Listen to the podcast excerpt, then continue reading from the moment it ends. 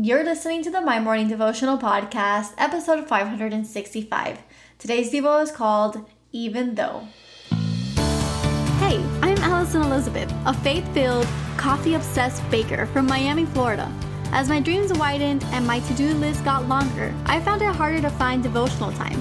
After seeing many people struggle to do the same, I set out to produce a five minute daily dose of heaven. This is the My Morning Devotional Podcast.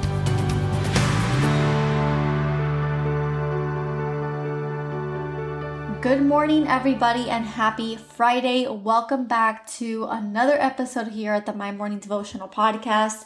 Today, we are celebrating 565 episodes together. It is a good day. It's a great day, actually. And I am just hoping and believing for God's best for all of us.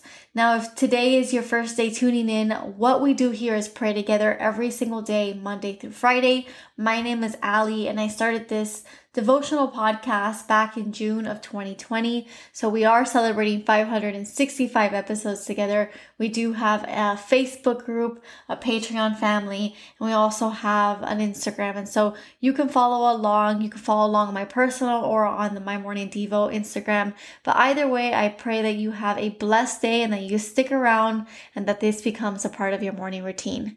Now, we are reading out of Psalm chapter 23, verse 4 today, and it says, Even though I walk through the valley of the shadow of death, I will fear no evil, for you are with me.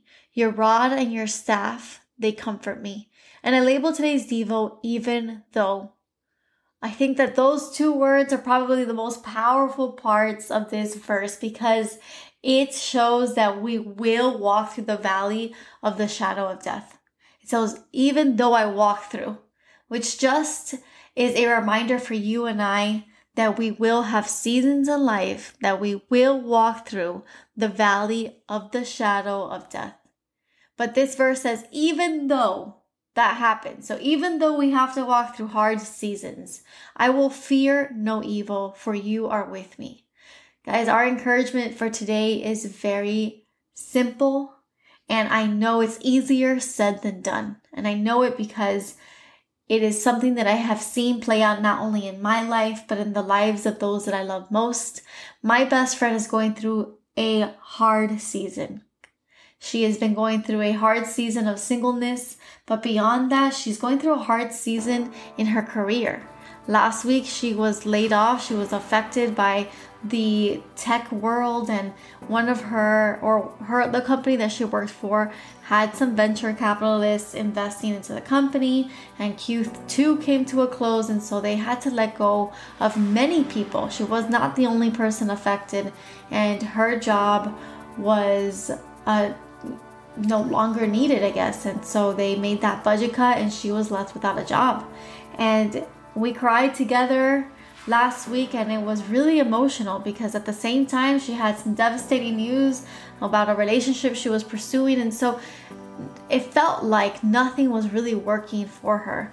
But can I tell you that even though she's walking through this hard season, I have this just overwhelming peace that she doesn't have to fear evil because even though it seems like all of these bad things happening to her is just the devil tempting her, in reality, it's just God removing that that she did not need and making room for that that He has planned for her.